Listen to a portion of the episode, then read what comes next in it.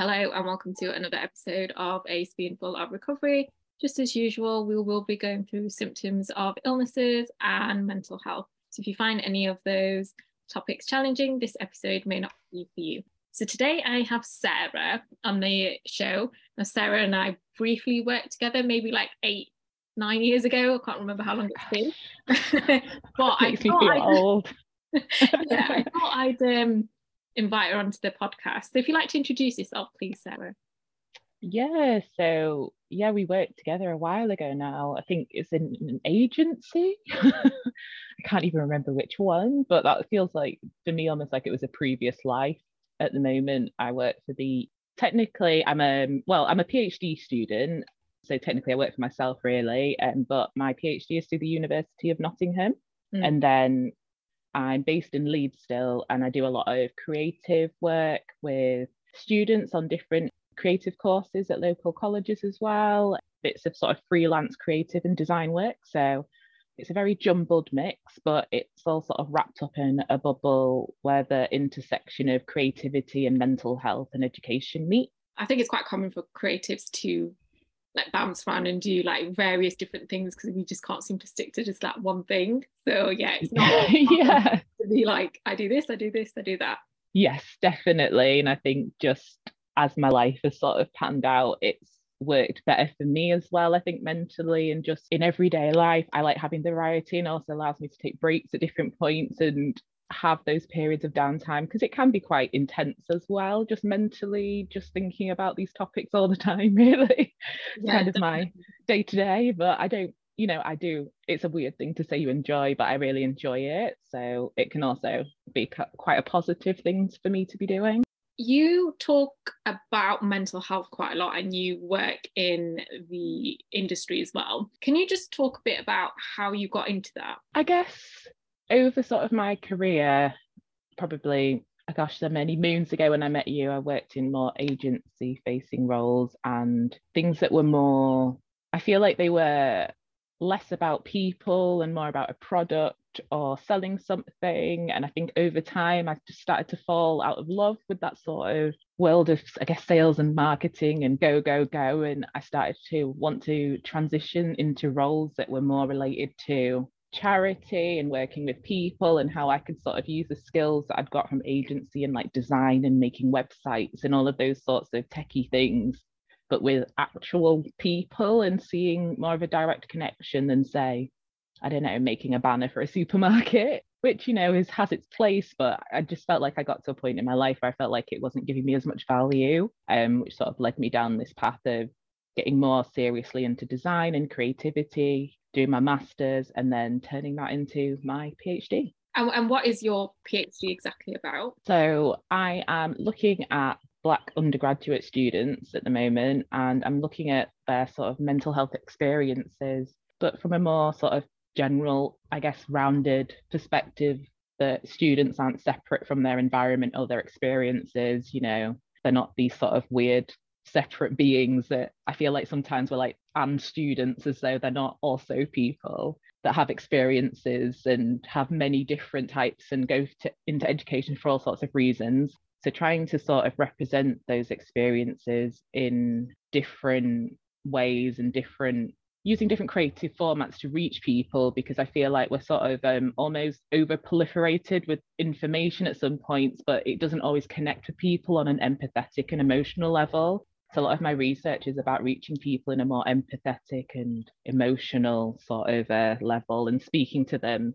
as people and allowing them to express themselves creatively. So hopefully that sums me up a bit in my research. What inspired you to take that on as a PhD? I think in my master's, when I did a, a very small project on a similar thing, it kind of allowed me to focus on students and sort of getting a glimpse into their experiences and trying to represent that. But as I was doing that, even though I was just sort of generally asking students with these sort of probing questions about what it was like and making these sorts of graphics, I realized that a running theme through everything I was getting, it was always related to mental health in some way. Although there was mm. some, something I was picking up on that just felt like it was kind of lost if I didn't carry it on further. So when I went back into work, it just felt not the same, almost like I was missing like a really like I'd I'd left behind something that needed more investigation.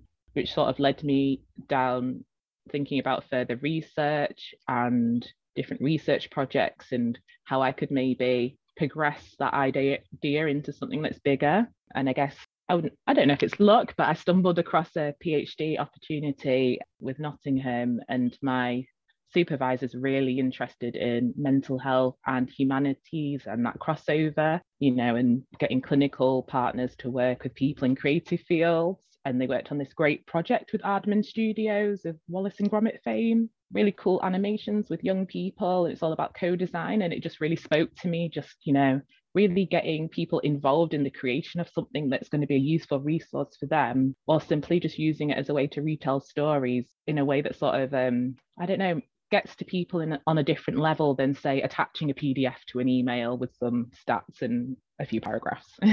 Which happens quite a lot.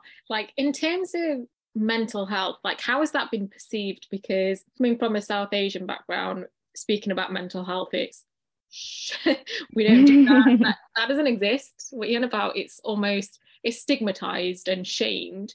Like how have you sort of perceived it and how people perceived it when you speak about it it has been one of the trickier things is getting people actually engaged in the first place. I find it really hard to find participants and I really struggle to get people involved because there is a reluctance and I think a lot of that's valid because it was sort of, I guess, even from my perspective, I get asked to do studies quite often, and I'm like, mm, I don't know, there's something about me that wants to hold back because I don't trust necessarily the organization or their intentions or that will go anywhere or do anything or that mm. I'm not sort of just being made to rehash my trauma for no reason. So I could completely understand it. But I do think because of the way things have gone, especially online and on social media, things have made it a little bit easier with certain people that have started to allow different ideas and things and felt more comfortable to come forward. So there were some people that were more invested and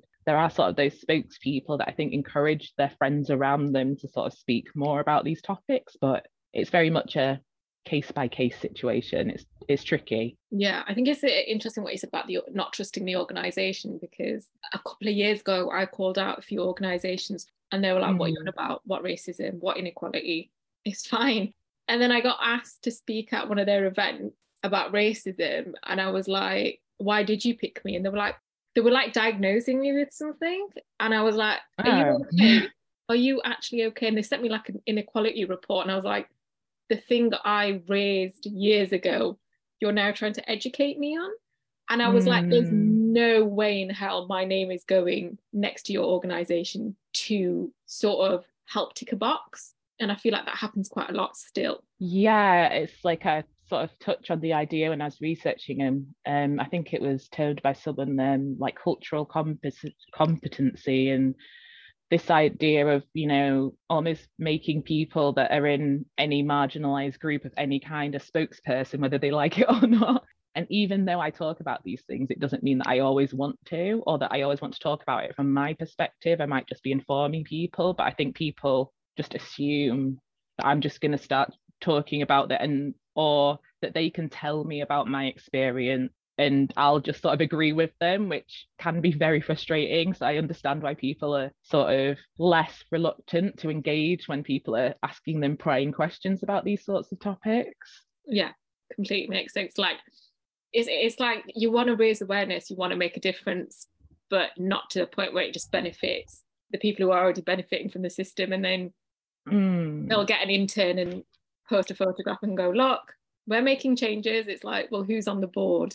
what are you actually doing? Yeah, yeah. Like I think that's something that I've always been really cautious of that things aren't just performative. And I think that in itself has such a negative impact on people when it feels like you know you might be say a disabled student you might be a black student it might be a religious uh, background that you have it could be anything that that sort of thing that means so much to you and will have value certain values and it'll have may have positives it might have negatives whatever it has it means something to you that they sort of take that and commercialize it and make it something that i don't know it, it, it loses almost the meaning. And i think that experience in itself is very isolating and kind of can make people less likely to want to share experiences or get engaged with these sorts of things or even tell their friends because it just kind of gives you this feeling that nobody really cares.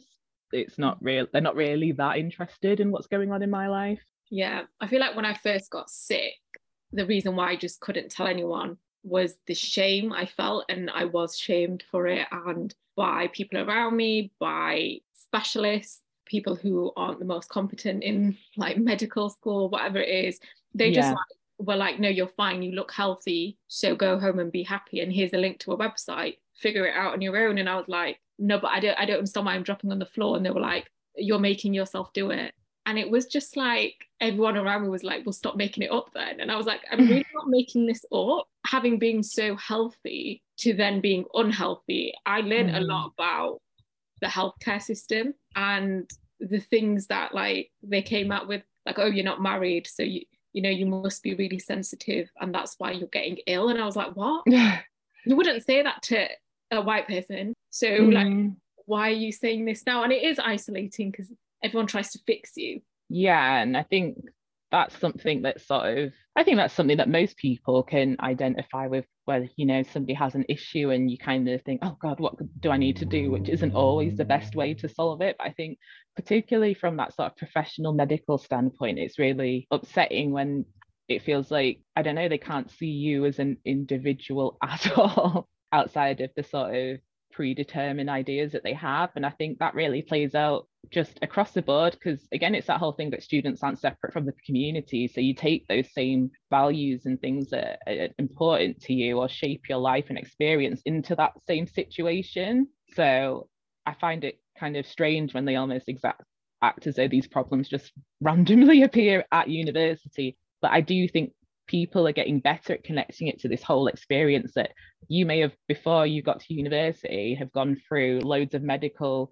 testing and referrals and been bounced around every corner of the NHS and just not want to engage anymore. So it might be quite difficult to get that mm. person to you know re-engage with people. And i think part of that is having the right training and having the right amount of people available to even go to and having diversity in the people that you can go to so that you're not only you know offloading on one person or only getting one sort of perspective on all of these sort of issues yeah 100% do you think there's been a shift on mental health since the pandemic since we went into lockdown Definitely. I think since we went into lockdown, people, I guess it forced you to have more time to reflect whether you wanted to or not, because you had to be at home. And even if that meant that you're maybe in a busier household, you may notice more how things in the house may have had an impact on you or relationships, kids, responsibilities, you know, all the usual things as well as maybe some people it might have been work related and I know even though for some people working from home, like for me, it's great, but I know it can also mean that you might do more than you should do and mm. end up getting more burnt out. So I think people just really started to become more aware in the like global population, to be honest, how much these sorts of things impact you. Because if you catch COVID on top of that, you're really not going to feel good, are you? No. Like, you know, it sort of runs you down almost in the same sort of way when you have all of these things weighing on you. So, and then I think with social media being the easiest way for everybody to communicate and everybody being able to communicate pretty much, you know, anybody that could access the internet used it as their main way to talk to people, that people just happened to stumble across more content and people were making more content that was better quality and better research. So I think it was sort of just, you know, in the air really that it has been, I guess, helpful to people in the mental health world that it's more on people's minds, but that sort of stigma hasn't completely gone yet. You know, it's not vanished, but it's definitely been a helpful thing in a way to get people talking about their mental health more. Yeah. And do you think there's any negatives around social media and mental health, whether it be what we consume and what people create? Oh, definitely. I think the sort of two things that really jump out at me. I'd say, on the one hand, thinking around the Black Lives Matter movement and that being, you know, a really positive thing, but in that same sort of breath, I've had students in my own study and research sort of talk about you can be looking at something like that and after and getting maybe some sort of positive message from somebody talking about support and community and then just see awful comments underneath and that can be really soul destroying if you're seeing that Mm. every mm. single day, or people sharing videos of traumatic incidents without really thinking about what they're sharing and how that might affect somebody. That, you know, you're just scrolling through Facebook because it's the only outlet you have at the moment, or you're looking at Twitter or TikTok or whatever you're on. And the first thing you see is some sort of awful violence against somebody that looks just like you. Mm. It's hard to not put yourself in that situation. So that can be quite traumatic and you know potentially getting into arguments with people and or further isolating yourself because you might take in some of that hatred so it can be quite toxic so it's difficult to balance out with the positivity really but i think it's just something that people have to be aware of you know that not everybody's nice online and trying to teach people and understand how to avoid people, I think is the best way to do it if they are targeting you, because it's quite difficult a lot of the time to engage in healthy conversations. Yeah. And then I guess the other side of that, a flip flop now, would be sort of medical information.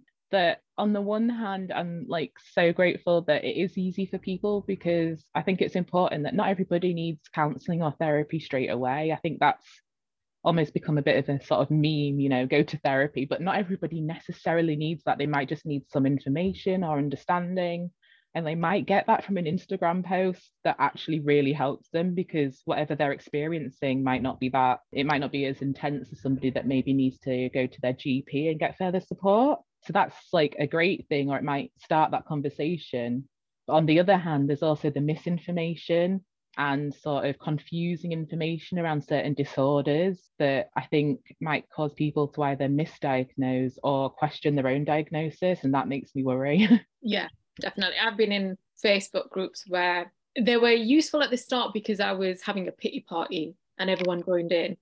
And they're good when you need validation that I went to my GP and they said this, and everyone's going, Yeah, we've had this too, but go to PALS or write a letter to so and so or say this to your MP. Like there's all these things that I didn't know you could do. And I feel like you get that from people who have like a similar diagnosis to you because they'll be like, we've been on this journey. But then it can get a bit toxic. Like someone said to me, oh, well, why are you getting better? I've had this for 20 years. You can't get better.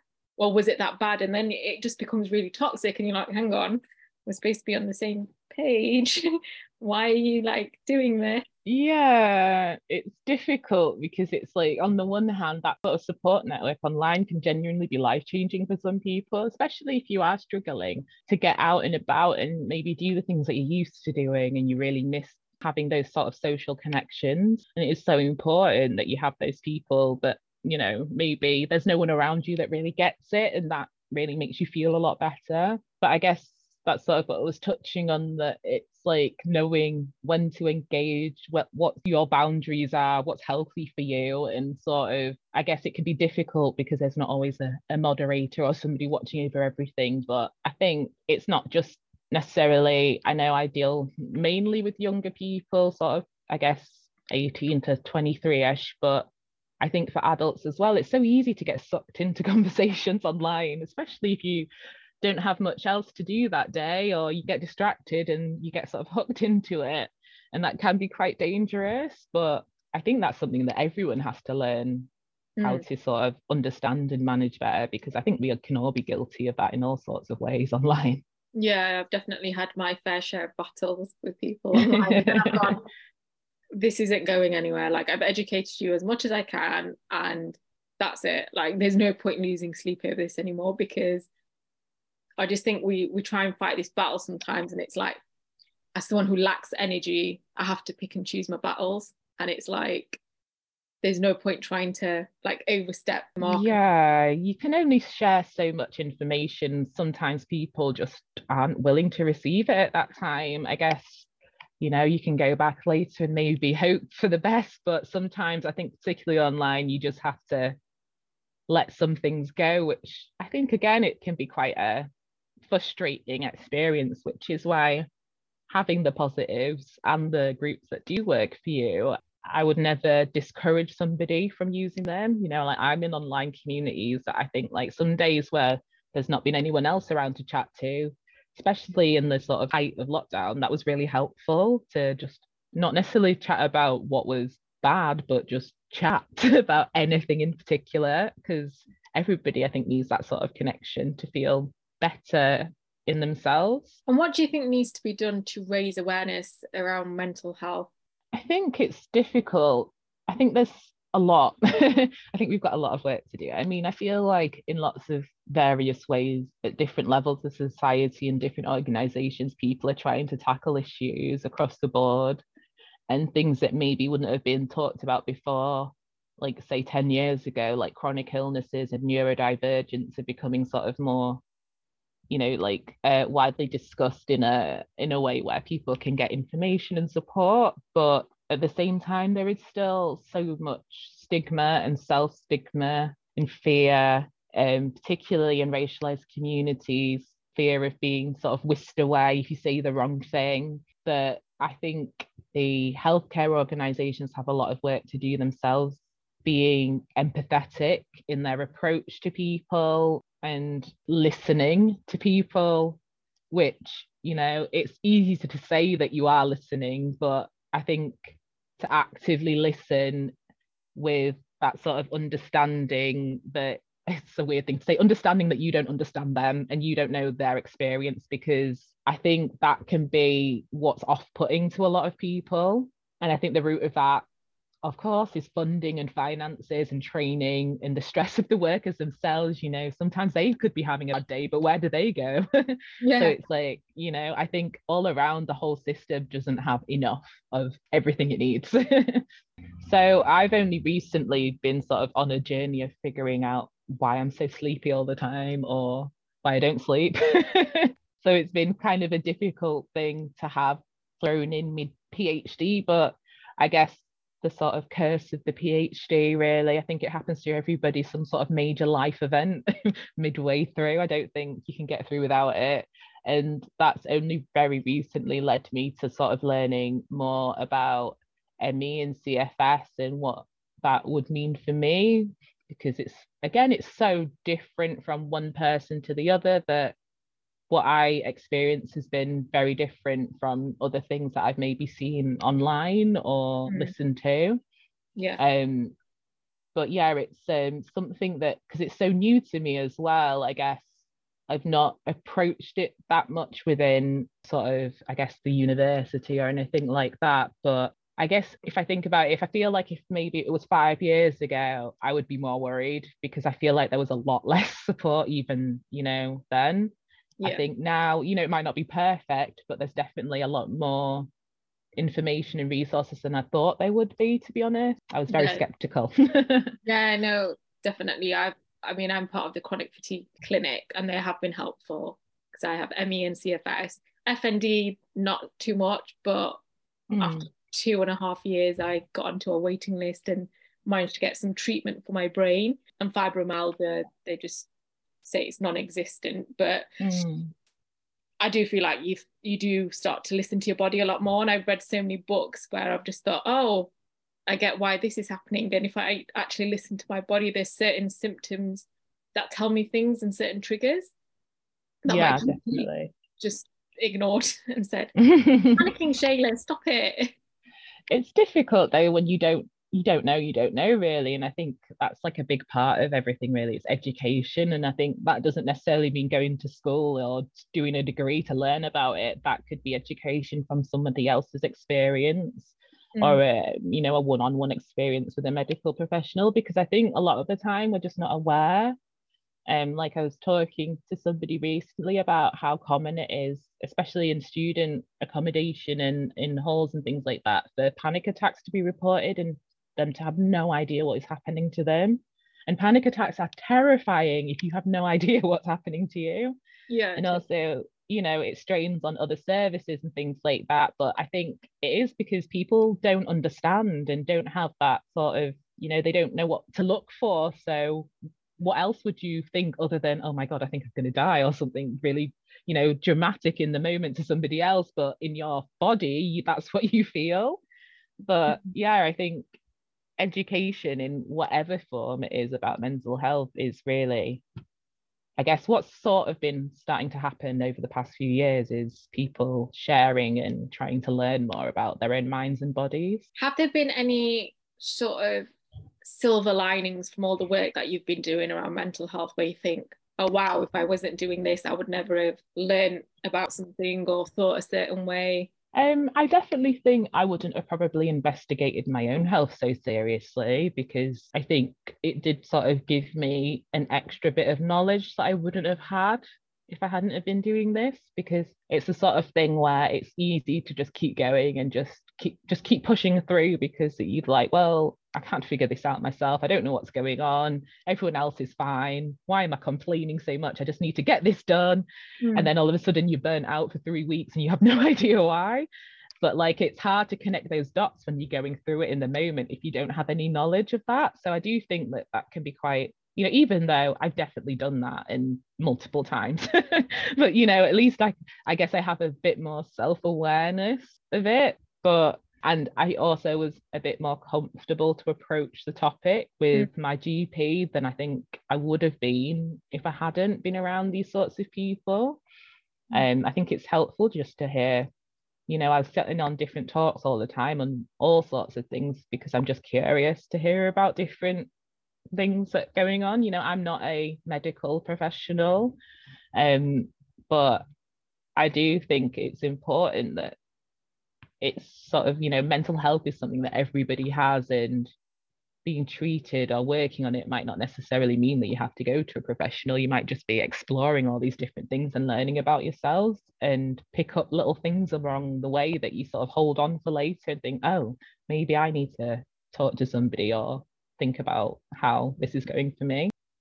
Definitely think like someone who was a workaholic and just burnt out all the time. Mm. I just ignored it. I was like, work harder, work harder. I was just telling myself to work harder. And there is a common theme with people who have these chronic conditions that they are workaholics and they have this voice in their head mm. where it's mm. never enough. So they keep going and then their body goes, yeah, stop, because you're not going to listen. Yeah.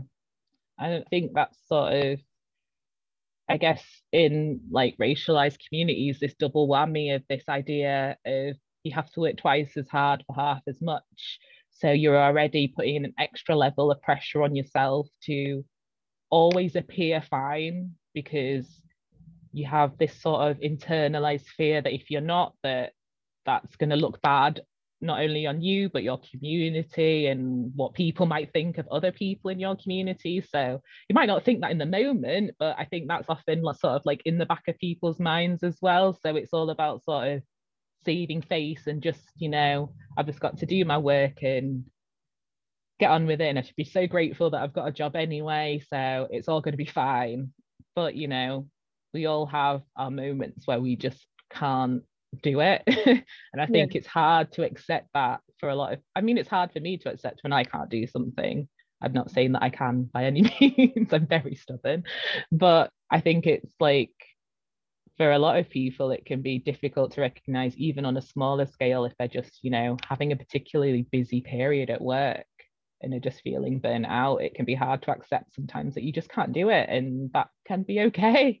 You know, we don't always have to do everything, and the world's sort of not always ending. Usually, we can find strategies to deal with things, but you know, if you don't know that, you don't know. So I remember someone saying to me, I can't believe you put your family through all that. I was like, thanks for that. That's mm, really kind. That's like, horrible. Yeah, it's the sort of thing I've heard people say um, around to people that have eating disorders or maybe have had some suicidal ideation that they will sort of put the blame on them, which is just sort of pushing that person further away from reaching out for any support, really, because it's like, oh, I've done a terrible thing. And sure, mm. you may feel some guilt, you know, for certain things and you may want to apologize, but it's not that you've done something awfully wrong. You've mm. not done, you know, you're not intentionally doing anything to harm your family. And I think a lot of the time people are seeing that they're sort of, I don't know, possibly projecting some of their own fears as well. Yeah. Sort of onto you. So what do you hope to get out of like all the work that you're doing and the PhD? Like what's next and what's like the impact you hope to make? I guess for me, a lot of it's about advocacy within the education, because for me, education is something that's very important because it has that sort of transformative power. And I know as well that in a lot of immigrant communities in particular, it's sort of seen as this sort of almost like a golden ticket. So I know that those numbers as well are increasing. So I just want to make sure that they're not going into an environment that's making things worse or making you feel worse or less likely to go for it afterwards because some of the statistics are really upsetting and yeah. quite like you know just almost make you lose hope that these people are going to make it through and have the same experience that their peers are having and i think without sort of constantly talking about it and making sure that things like Black Lives Matter aren't just sort of hashtags and talking points, that there is sort of some meaning or reason and some accountability from universities as well. I think that's sort of, you know, where my heart is. And I've been working on other sort of side projects that are connected around sort of combining my interests. So I worked on a website uh, with a few partners like the Mental Health Foundation um, and Erasmus and uh, Loughborough University. I've created like a digital storytelling toolkit for high school aged, um, it's aimed at high school aged kids, but with the idea of sort of, you know, focusing on them and their experiences and well-being, but in these sort of short stories and group discussions. And, you know, looking at different ideas like that, I think where people like me come in is looking at mental health and saying, yes, we need clinical support, but there's other support that also needs to be in place before people even get there or engage with the topic or even know what it is. Like, how would they know to even go to ask for help if they've never mm. heard of it before or ever talked about the topic? So, a lot of the things that I do about, I guess, creating opportunities for people to sort of express things in these um, more visual outputs or written or audio and just sort of doing something different and uh, not being afraid to work directly with the people that you want to talk about. Yeah. And just going back onto like Black Lives Matter, mm-hmm. since that took place, are there a lot of organizations that you look at and think, yeah, you're one of those who put the black box on Instagram mm. and did very little after it. Are there a lot of those?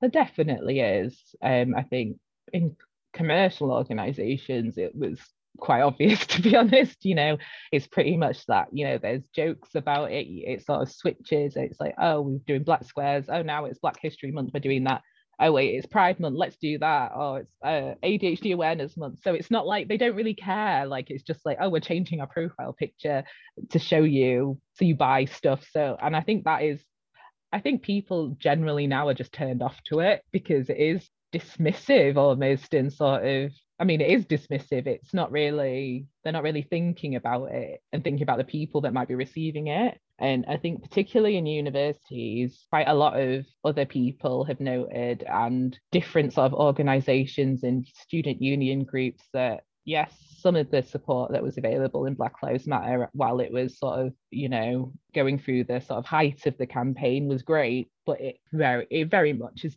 sort of felt like it's disappeared at this point now that the presence of that sort of discussion just doesn't feel like a priority i think for a lot of people. So that's why i still want to keep sort of working in this area being present because i feel like i don't want people to think it's something that was a one and done issue that we could sort of tick it off and be like all right we've done that we've dealt with that. We don't need to talk about it anymore. Because again that's just sort of you isolating people and it doesn't really make you feel like you belong anywhere if you know you had the support and then it sort of just pulled away from you because you know that's in terms of like funding support groups and things like that just have disappeared since that sort of period. And it's like they it people didn't suddenly stop needing the support overnight. So it's kind of like we still need to extend that. But I do understand that people find it difficult and uncomfortable to talk about and may have to do a lot of work, you know, on themselves and thinking, you know, why they feel uncomfortable. But I feel like universities, I'm just speaking, you know, from my research perspective, have responsibility to their mm-hmm. students. And because it's a growing population and, you know, there's more sort of black and asian students going into university than ever i feel like we should hold them accountable to the promises that they made around this period you know so yeah. where is where is all of the stuff that you said i want to see it kind of thing yeah yeah I think it just it's just infuriating when you a lot of the stuff doesn't even come on the news, but you can mm. there'll be like people in each community who pretty much advocate and they've got all the stats and they show like another black person has been shot mm. and it's like it's happening like nearly every week and it doesn't make it to the news and people are like yeah but you know whatever and life mm. stuff and you're just like no but this is happening to a particular community we should all be angry and doing what we can and then people are just like no but like you know what do you want me to do? Or no. Yeah. It's almost like mm, i don't want to. And it's just like yeah but you said you were going to and if everyone did their part surely we can make a difference yeah and i think it's some of it that sort of reluctance it's it's some of it's a fear. I don't think necessarily that all people have bad intentions but i do think people have to sort of take a pause to really investigate why they're so scared to approach those sorts of topics and really think which is difficult and might take a while but it's you know well there's so many great books out there and resources now as well to help in that process but i do think that's like a personal responsibility that people have. Yeah. Um especially if you were sort of quick to put up stickers and flags in your house and then sort of just forgot all about it you know if you've got friends that saw that and were excited about it i don't think people really think about how distressing it is when it feels like they just don't care anymore and how negatively that can affect your health overall. I had someone on TikTok saying, well, why is, you know, this racist or why is that racist?